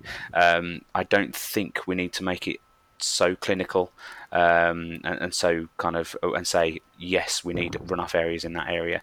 Uh, we need it to be gravel traps or something else there. Uh, I don't want it to kind of go an extreme and kind of make the racing clinical in every single way because the reason we love the sport is because there's an element of danger. We do not want to see any deaths, but we do want to see um, tracks pushing our drivers to the limits. Yeah. Coops, what do you reckon? Well, aye, yeah, I think you're right. Uh, just actually talk about the the crash itself. The FIA have already started an investigation into the incident. Uh, I think, yeah, I can't remember the gentleman's name, but he came out and said that he's uh, that it started I think yesterday. So they're looking at everything. They're looking at the track. They're looking at the circumstances surrounding the crash. It, everything's coming in. So there, there's not going to be any major uh, you know, nobody's going to jump to conclusions, and it's going to be extensive. It's going to take as long as it needs to take. My personal opinion is, when I saw the crash and I saw the couple of angles of it on it, it was circumstance. There's so many different contributing factors to it. Now, if you take Mm-hmm. any one of these factors out, people either maybe have really bad injuries but but live, or they walk away from it. So if you take away Yeah. the fact that he bounced back into the track and Yeah. was uh, just at that wrong time, then he's fine. He's probably going to be a bit shaken up because it was a hefty crash before he was hit into. it. Uh, yeah, of course, yeah. uh, if it was a different part of the corner, then he might not have bounced back into the road. if it was later on in the race, where they're a wee bit more spaced out. You know, there's so Mhm. many different factors. Unfortunately, he done it.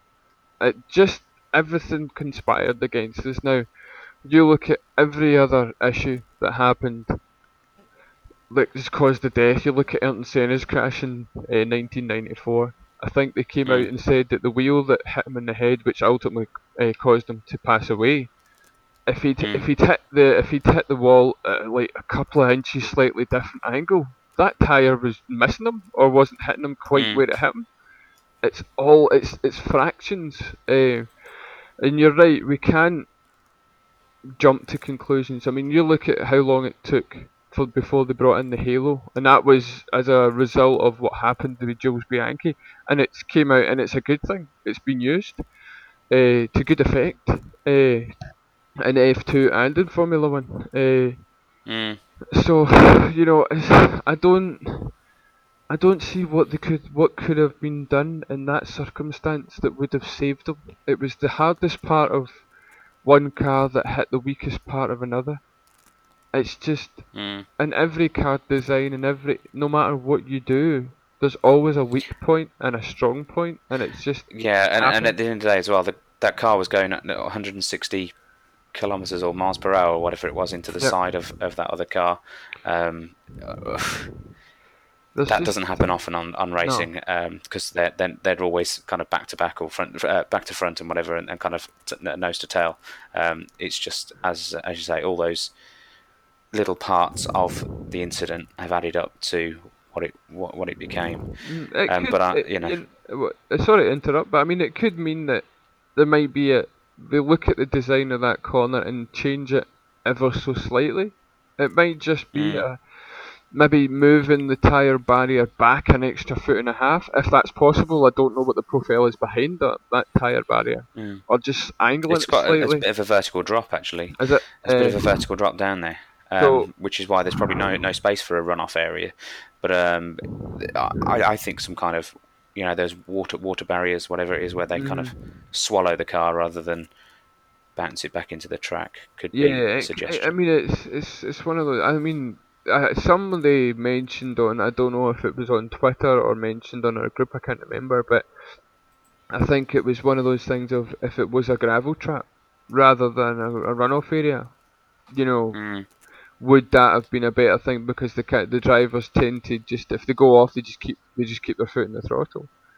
So if they Yeah. just do that, you know, would that? yeah, so if it was a gravel trap, they wouldn't be able to do that, and, and maybe that Juan Carrera would not have been Aye. um, so heavy on the, the accelerator had he been in the position that he would have been because he'd But been in the I gravel, think for I think the issue with that is where the track is. You know, gravel and that that speed would have probably caused cars to roll, and that's the last thing you Mm. want. You want to keep them upright regardless. Uh, but again, a lot of it's what if. I think, and that's the that's the thing about this crash. And just before I forget, it was uh, Ruben Whitehead, uh, D'Angelo White, and I'll just get the other name, Richard Baker, who all asked a similar question in regards to F1, F2, and safety. Sponge, you haven't had any input on this. What, what what's your thoughts on it? I, I, to be honest with you, mate, I, I kind of echo what both of you just said. Really, it's it's an awful situation to be in, but when you actually look at the the whole situation, I think the only thing that you can really question is the layout of the track, because you know they were all coming over a blind crest. Yeah. um, none of them will have seen what happened. Because I mean, don't forget as well, this wasn't actually uh, Hubert that that started all of this. It was actually Giuliano Alesi got out of shape Yeah. halfway up Eau Rouge, hit the um, hit the barrier at Raidillon. Yeah. Uh, sorry, at the top of Eau Rouge. He was in the middle of the track, kind of going slow. yeah. Um, I mean, it, it's really difficult to kind of decipher exactly what happened to Hubert, whether he lost it trying to get out of Alesi's way, or you know how how all of that happened. But obviously, you know, uh, you know, I've seen the footage of what happened after that, and it's you know all of this work has been done on the survival cell of, Yeah. of a Formula One car. All of the work has been done on the HANS devices. You know the the uh, the Halo. Halo well. Yeah. Um, or I, I, I'm desperately trying to think of something to put forward to say this could have been done better. But honestly, I really, really do think that it's got to be left up to the guys in the know to be able to come up with something. Um, Mm. Yeah, I mean, we're And not going to be privy to all the angles and stuff. They'll have all sorts of No. angles. They'll have all the sensors with the, you know, the G forces and, and all that, and Yeah. they'll be able to understand exactly the impact points and such like. So they'll be able to get it down to the right minutia of it all. And even they might come out and go, do you know what? We just there's nothing that we could have done different if we'd done this. The the forces.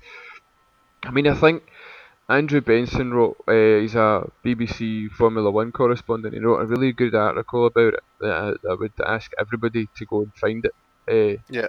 The, you know, I think basically what what he takes from it is the human body can only take so much. We can only wrap them up so much, but sometimes something just happens that Mm. it's just circumstance. Now, if it was a fault with the track, fine. You know, whatever the FIA are going to come out with, we kind of have to go with where they're, they're the experts. I don't think people. Some people are saying we shouldn't race in Spa anymore. That's an over exaggeration. No, one of the best races of the season. Uh, you know, arguably a track that the fans love. How many times have we been there, and how many times has somebody been killed? Uh, percentage wise, it wouldn't be a lot, and you've been there at times when the Mm. safety wasn't. I mean, the safety just now is amazing. So. Mm.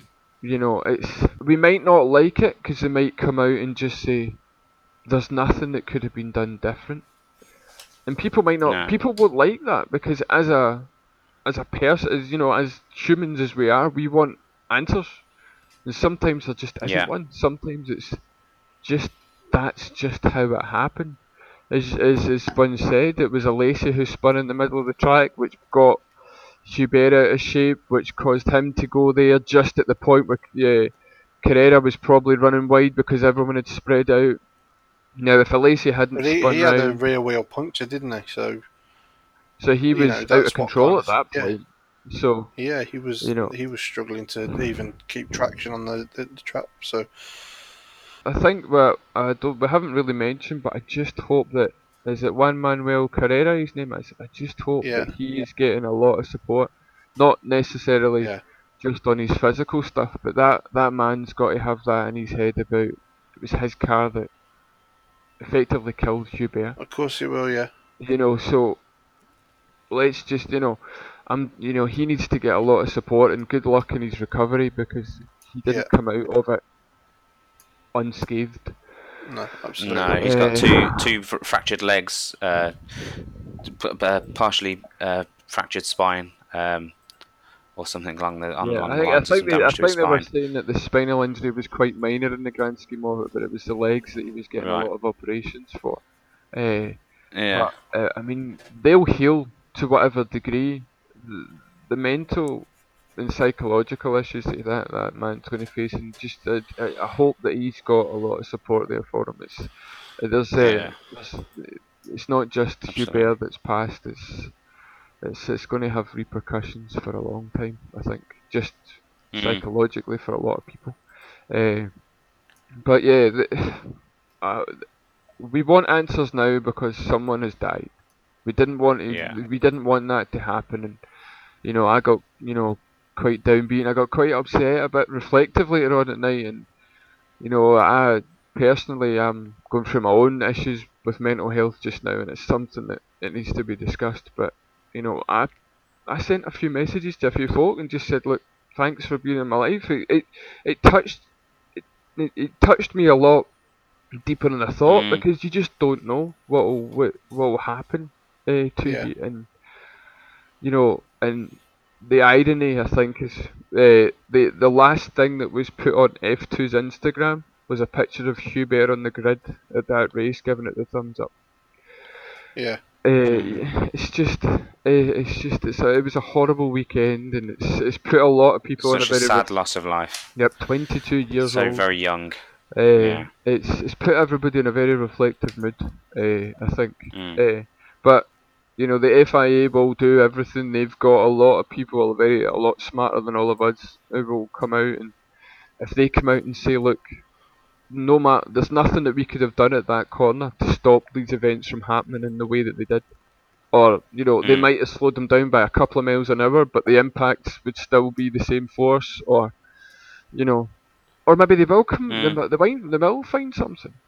You just don't know. But it's, uh, I didn't see anything in what I saw that made me think, oh, you know, if that would, you know, there there wasn't anything instantly that popped up that looked out of place or looked wrong or No. you know. I w- I will say one thing in in the defence of the sport, in terms of should they, you know, should they allow the, the cars to race at that circuit again, etc., etc., etc. If you look at this this particular incident, compare it to all of the other incidents where somebody has lost their life, I'd probably say this is the first time where we're all sat here thinking, "Do you know what? There's not an obvious answer to what happened. Mhm. You Mm. look at you look at Senna's um, Senna's death. That Yeah. whole weekend should have been written off on the Friday morning. Well, You know, there were so many signs. With Bianchi's death, you can say, right, you know, take the tractors off or have a skirt around them so that cars can't submarine under them. They brought in the halo. They did this, that, and the other because it was quite obvious once it had happened. And this is the problem, isn't it? With it being such Mm. an emotive time, the problem is is that these kind of things don't present themselves until you've had a fatality or you've had something very close, A like serious injury. and you know all this that and the other Yeah. Um, which is the sad part of it. But it's the important part is showing that you're learning from it and you are trying to make it safer as you can. I think hmm th- this this particular incident is the first time that we can honestly turn around and say.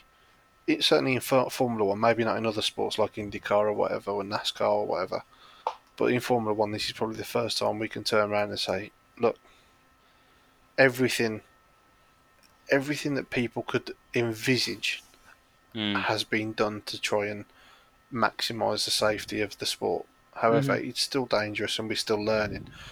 You know, they, they might go off and they might look at that survival cell and they'll think, right, the design that we had before based on our understandings was this and it was brilliant. However, our new understanding from what's happened is if it's impacted in this way, it doesn't work.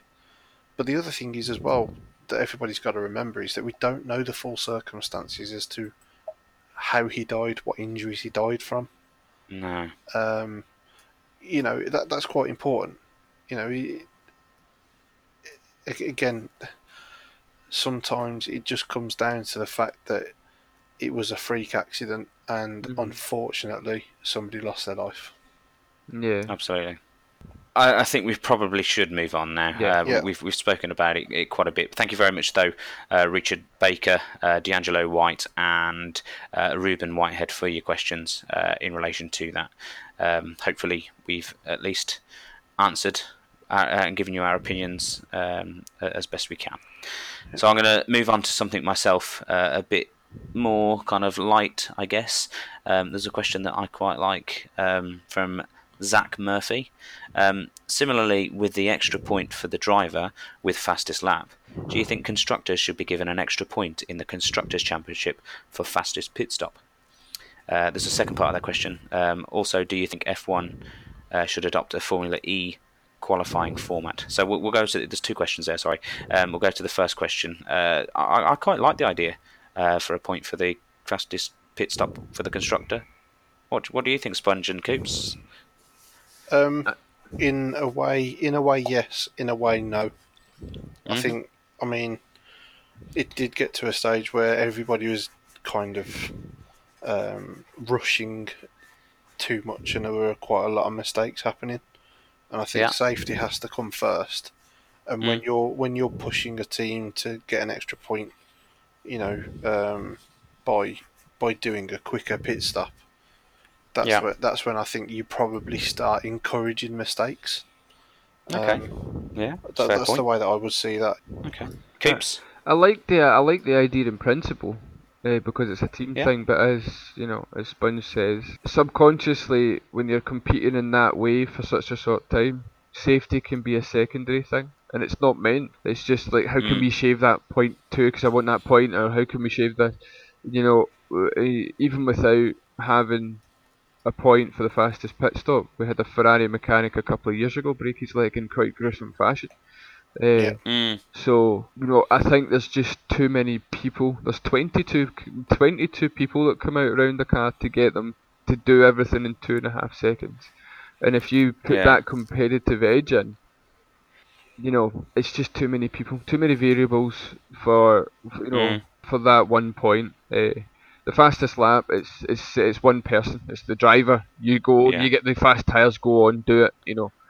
Uh, and he's just doing the job that he normally would be doing yeah. anyway, just on fresher tyres and yeah, just with more motivation or whatever. Okay, so I'm going to add a second part to that question. Is there anything else we could award points for uh, within a, a- a race? So to add a bit of extra spice to the weekend, pole position. point for pole position. It happened. It's it's done for a few other ones, but again, I mean that's not Yeah. racing really. I mean that's qualifying. But I mean all you're really doing is giving what Ferrari, Red Bull, and Mercedes a chance to get another point to go ahead of Yeah. everybody else. Maybe for part of 2021 when it's a level playing field, you could maybe bring it in. Any other I- ideas, Sponge? Or is it too gimmicky for you? I, d- I don't mind. I don't mind awarding teams points for things. I think my gimmicky kind of things kind of end where it, you know, when it gets to DRS and Hmm. Hmm uh, ERS and all of this that, and the other Mario Kart kind of crap. um, but I, I don't know. Do you mean I you know don't want the you you don't want the bananas uh, spinning around the car and dropping? You're allowed to drop three every uh, every ten laps or something. like that. Nah, only if Max is following. Fair enough. I, don't, I don't. I don't dislike him as much as I let on. Um, what could what could you what could you award a point for? I don't know. Um, best moustache. Aye, the best hair game for the weekend. Uh, I, I don't know what else you could really award a point for. Pole position is one. Don't know whether I agree with that. Mm. There's some Um, well, there's some some kind of uh, you could you could do a reverse top ten, uh, but but award them uh, points uh, for for becoming for you know having the fastest lap in qualifying. Obviously, you start tenth, but you because but you get say five points or something like that, and Mm. uh, second, third, fourth I get a think, I point less and less once and less. we go down, once we get past maybe the only other obvious Sponge says the only other obvious one is pole position. After that, it's gimmicks and you're forcing issues, and it's you're going down the Bernie Ecclestone sprinklers on the track sort of gimmicky thing. that you just- Yeah. Yeah, it's just I think I think the fastest lap for one of the drivers in the top ten is probably the best that we could hope for in terms of extra points and stuff. Mm. Because then you are going down gimmicks, you know, where a team could tell, you know, like the fastest car over the speed trap gets an extra point. Well, you turn the engine up at Mm. half a lap, uh, so y y it just becomes a bit silly. Uh, I think. Okay, so it's Zach's second question. Do you think F1 should adopt a Formula E's qualifying format? Right, I will read out to all the listeners exactly what the Formula E qualifying is and try not to fall asleep. The qualifying session is held after two practice sessions at around midday on each Formula E day. The se- wait for it, it gets better. The session lasts for 55 minutes, but each car is permitted only 6 minutes of track time to set their fastest lap. The cars are split into four groups of five drivers. Each group has 10 minutes to set a time. The grid is determined from the fastest times for each driver. Before the top five overall are placed into the Super Pole session at the end of the group phase. The rest of the 15 drivers start in the order they originally qualified. Uh, the Super Pole sh- uh, shootout, as it is officially known, sees the top five from the groups enter a new 15 minute session to determine the order of the top five. I'm not going to go on because I'm bored reading it. No, And ladies and gentlemen, that that brings us nicely up to the Christmas break. Uh, we hope you have a lovely Christmas and a fabulous New Year. and, and it is the Christmas break, which is now coincidentally the start of the Formula E season. Uh, no, um, in answer to that, I, I think you can probably tell from what we're all we're all uh, all thinking, uh, all alluding to. Um, we had a little brief chat about this before we started the podcast, and, and it was a unanimous decision across the three of us. Um, we don't think the current qualifying format is anything that needs fixing. If it ain't broke, don't fix it. It's it's some of the best qualifying sessions that we've had in for, for well for for a long time. It's the, the best format uh, for a long time. Um, we remember before um, before this was introduced, having the, the hour uh, qualifying session where you, you were allowed to race as much as you want or, or get a time lapse in as much as you want in that hour slot, and then they're all coming out for the last ten minutes of the thing. Um, I, I, think you know this this format's done really well, and it's it, it's it's given some quite some really really exciting qualifying sessions. So we. Uh, I'm speaking on behalf of all of us, but you can by all means butt in, lads. but I think we, we, we all think it's yeah we, we all think it you know the, the qualifying isn't something that needs to be fixed. No. I would actually go as far as to say uh, I think there was an interview with Ross Brawn mm. earlier in the season where he did say that they were looking at qualifying, mm. and I remember sitting there thinking, please, please don't change anything. It doesn't need to be changed. Yeah. This, you know, this this qualifying format needs to continue for the rest of the time, as far as I'm concerned, unless somebody comes up with an ex- extremely fun exciting way of changing it, which I I'm completely open to. Yeah.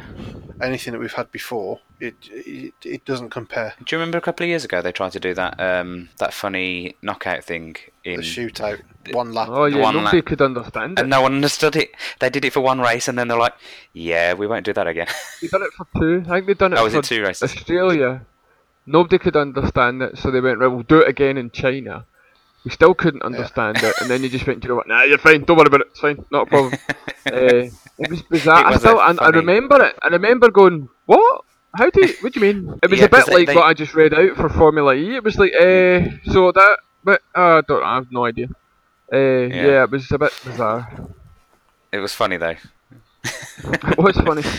And I mean, it these was. people in Formula One are a lot smarter than us, and even they're going, "What? How do we? Yeah. What do you mean? What? What? He's in pole? How did that work? I have no idea." Uh, yeah, it was just. And the other thing as well, it might have sounded good in paper, but it just didn't seem to translate to watching it. No, because uh, if you remember, the, the, the, the teams are, are, used to having time after they cross the, the line um, even if they, I, mean, I don't think they had. Is that the problem? Was it and, and that's yeah, because they were used to having some time. They, they actually don't have time, so the lap is finished. So they were all kind of aiming to get out before that 15 minute countdown started, uh, uh, and then they all got out just before it, and then they realised actually the 15 minutes once the 15 minutes is rolled over, even no matter where you are on, are on track, you're out of qualifying, and they were like, "Hang on, this is not what we used to." no, this is, this is wrong. No, this is not right so yeah, everyone completely did the maths completely wrong. Um, but yeah, so thank you very much for your question. That was the second part of Zach Murphy's question. Um, Sponge, have you got a question you want to touch on? Okay. Um, what about the question from Jerry Hamilton? He says, We're going to have 22 races in 2020 where car updates would have a strong impact in order to hold all the races. My question is, can we expect a possible four engine updates, or are they going to keep it with three? Oh, they're staying with three. Good question. Good question. Uh, from a, a, budget perspective, um, they're going to try and push for three. I'm I'm, I'm pretty sure. Um, mm. But from a spectator pers- perspective and a team perspective, their teams are going to push for four. Absolutely because um, they're just not going to be able to push on any races uh, with just having three engines. Um, uh, look, looking at the tally of, of, of, the, the parts of the engine that they've got left for the remainder of this season isn't looking too promising for, for some teams. Um, so I can't imagine with an extra couple of races on the calendar that it's going to look any better next year. Um, so I I, I, I, I, per, I personally want four engines, but you know. I don't. I think they're kind of stuck with three. I think the way that the agreements work in, unless I think the teams can. I think all teams have to agree to it, and I, I don't think that you're ever going to get that. Uh, mm. I think what will happen is for next year is all these grid penalties that usually come in at the second part of the season are probably going to come in before the you know before the summer break, uh, yeah. because the two extra tracks are coming in round about April and June, I think. So the two new mm. tracks, the Dutch Grand Prix in Hanoi and Vietnam, yeah. they're all within. You're they're basically all going to be done by June. So it's a very cramped first part of the season. Mm. Uh, It's going to be fun for us. oh yeah, there's seven back to backs. Yeah. Uh, seven back to backs. It, the- it starts on the 15th of March and finishes the last weekend in November. With seven back to back races. Uh, The only biggest change, the biggest change is there's no Germany, and Baku is moved from April to June. I think. And Britain's been moved as well to avoid the Wimbledon final Oh, and and any uh, Euro 2020 football finals or whatever, because that's usually around then as well. I think so. They've they've moved it because they want spectators. Anything to add on that, Sponge? About No. about the engines? No. Okay. No, well, I think so. I think it's spot on. thank you very much for your question, Jerry Hamilton. Um, we'll go to Peter Backer now. Um, what about returning to ground effect? So no more DRS needed, and much more overtaking opportunities, and removal of the front spoiler, so less first corner incidents and less carbon on the track. So there's two parts of that question. Uh, ground effect. Are you happy Well, that they're going to be going to that? Because they it's it Yeah. is been agreed that at least that's what they're trying to get through the regulations.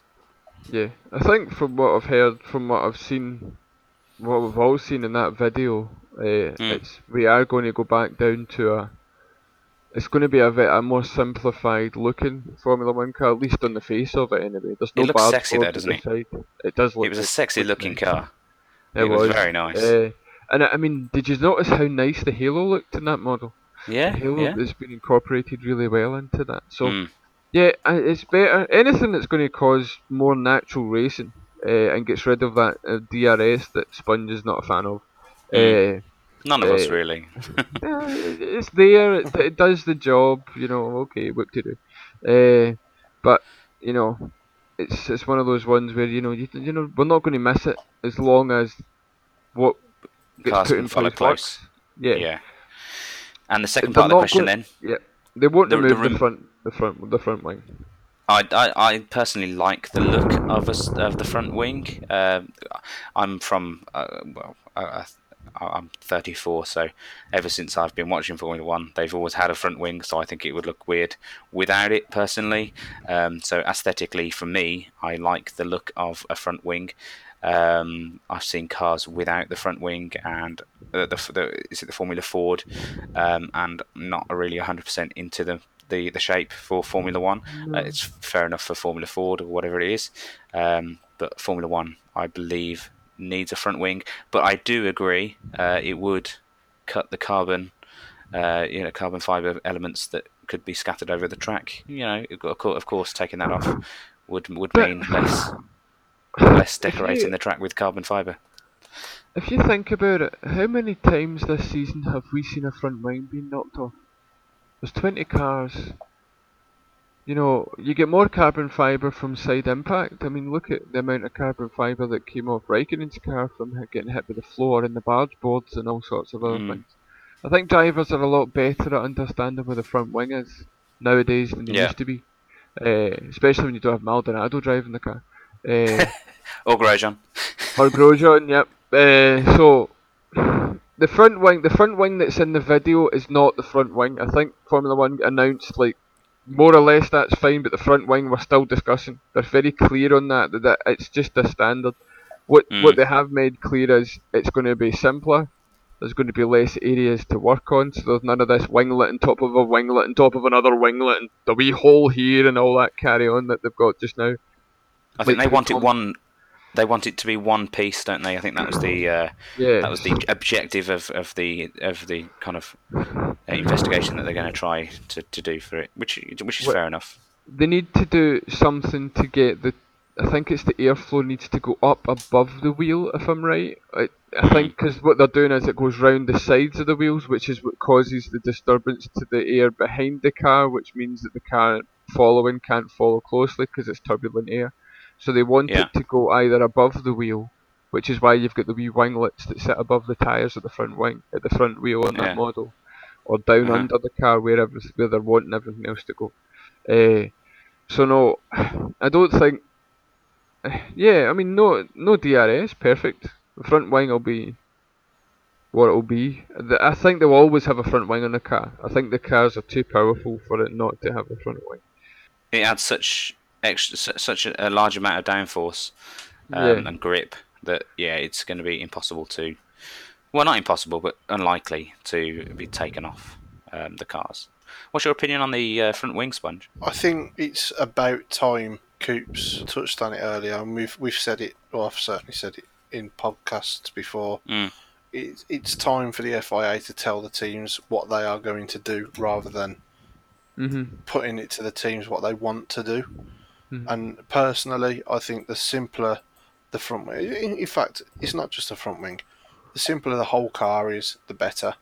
It all goes back to the '90s, and I, I make no, you know, excuses for the fact that the '90s was my favourite, or the early '90s Mm. uh, was my favourite era in Formula One. It was all simple. Everybody could follow each other.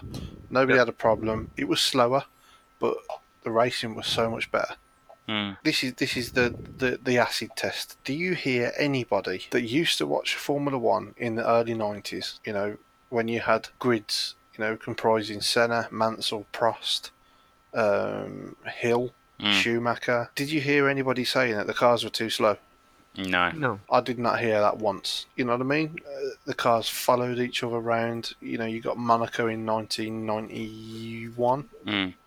was it 92 or it, might even have been 93 you know Mansell and Senna nose to tail the whole way around for 10 laps Yeah. it's no longer a question of what do the teams want to do it's a it's a question of you've got a you've got a half size car there that the FIA have obviously put millions of pounds into get it done that that's your rule go and race that car Yep. This as is simple as that yeah. This is your rule book. Work it out. yeah exactly do it Uh, go and do that rule book. We've already we've already closed the loopholes. You, you've got that to work in. Go and do your worst. Go and make your car look as beautiful as you can. Yep. But these are the parts you're allowed to develop. You can't put this here.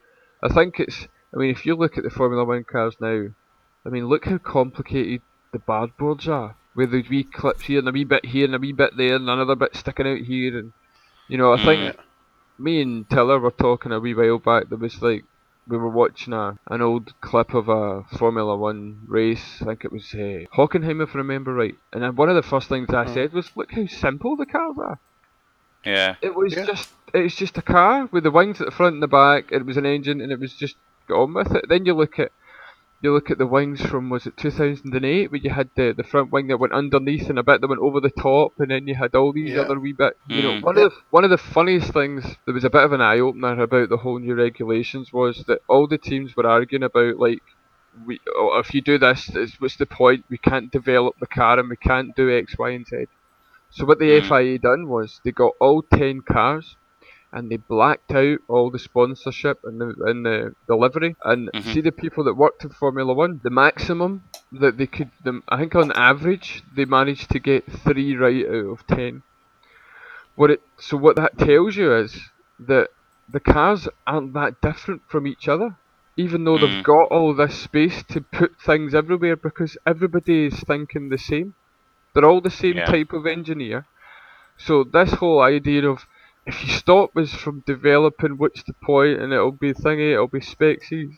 It technically already is a spec series because if you're thinking it, the other teams probably thought it. And if you think it first, the first time you hit the track, that's found. Everyone's going to copy it. Yeah. So yeah, the, the, there's too much power given to the teams in Formula One. And as I said before we started recording, and the sponge has touched on, Ross Brawn should walk in, slap the big book on the table. There's your rule book. It starts in two years. Have a good one. Uh, it's the first time that Formula One has an is somebody like Ross Brawn there dealing with the rules.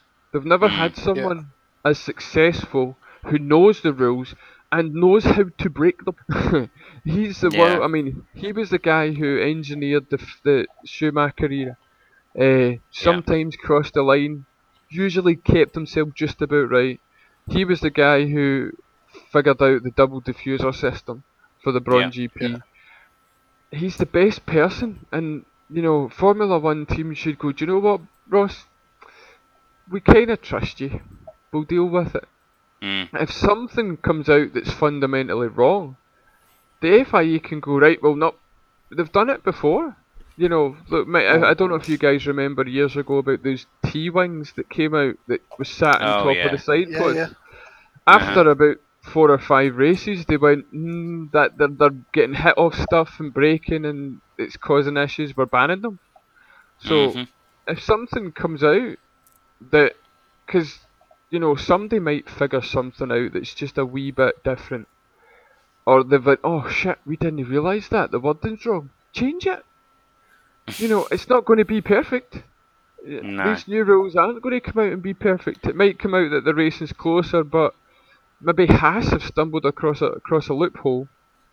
The other teams are going, but that's not what the rule says. So the FIA can go, well, actually, Haas, that isn't what the rule says, so sort it. So, but Well, the thing the thing is as well about um, the rules uh, uh, of of the last you know twenty years is they haven't actually wiped the slate slate clean and said this is new rules. Follow the new rules. It, it, they've been they've all been evolutions of. They've all been kind of oh well, we'll take out that and we'll put this in its place. We'll take out that and put that Yeah. in that in its place. So they've they, so they have changed you know individual rules within the rules, but they've still been in the same kind of skeleton of the previous rules. Um, so what they're doing this time is it, they're completely wiping the slate clean and saying, "Hang on, we need to do it properly. When we're going to build a full new set of rules, and that's not taking anything from the previous. Obviously, they'll take ideas and stuff like that, but and reword things. But they're they're, they're going to do every single point in that rule book is going to be brand spanking new for Yep. um, for for the new season, and I think that's that's exactly what what we need, and it, it's all sounding promising. To be honest with you, um, I'm I'm looking forward to it. But well, I think that's probably.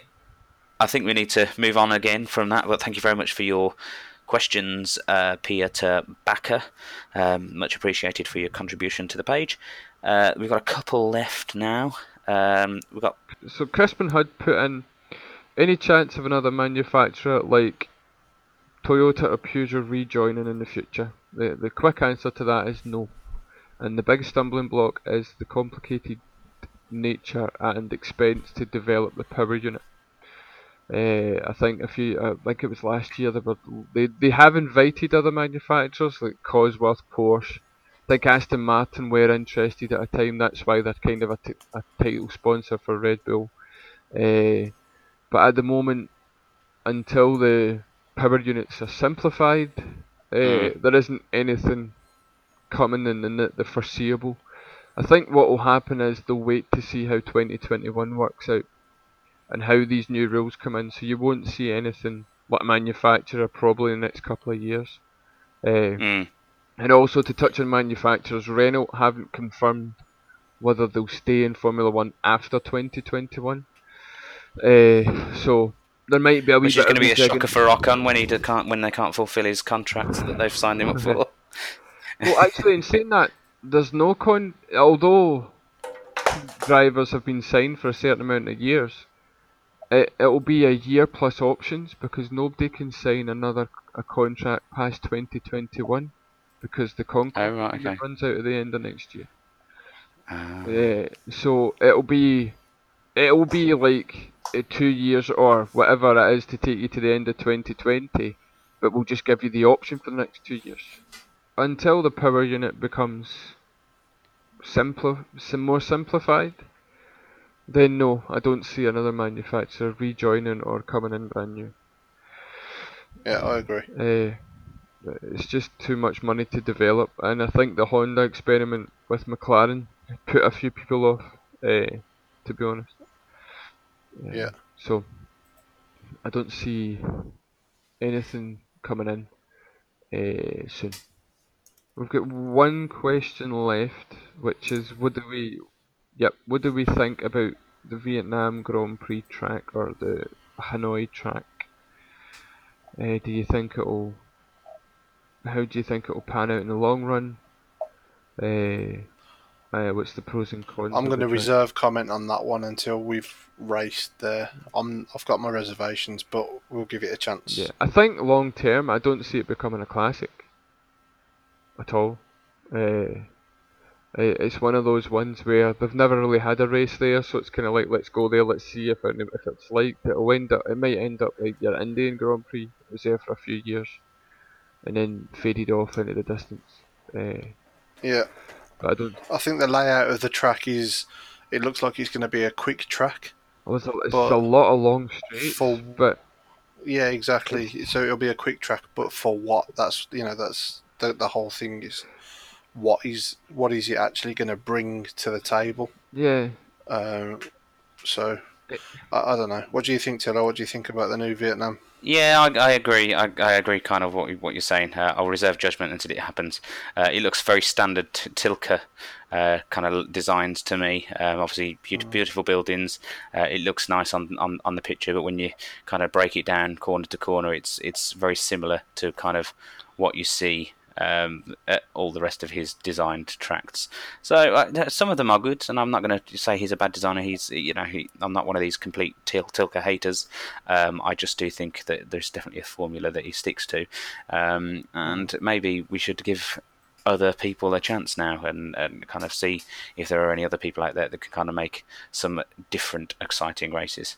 Um, and I'm sure there are plenty of designers out there, you know, just chomping at the bit, uh, wanting to have a go. Uh, and I think you know it, it's just time for somebody else um, to have a go. But you know, as I say, I'll reserve judgment. It could be an absolutely fantastic race, and I'll be standing here eating my hat uh, if it is, and I, I, I hope that it is, of course. Um, in in the long run. But those are all of our questions for today's podcast. Thank you very much for joining our podcast today. Uh, hopefully, we've touched on all of the questions there and answered them to your uh, satisfaction. Um, on behalf of myself, Coops, and Sponge, I'd like to say thank you very much for listening, um, and we will see you again next time. Thank you very much. Bye. bye.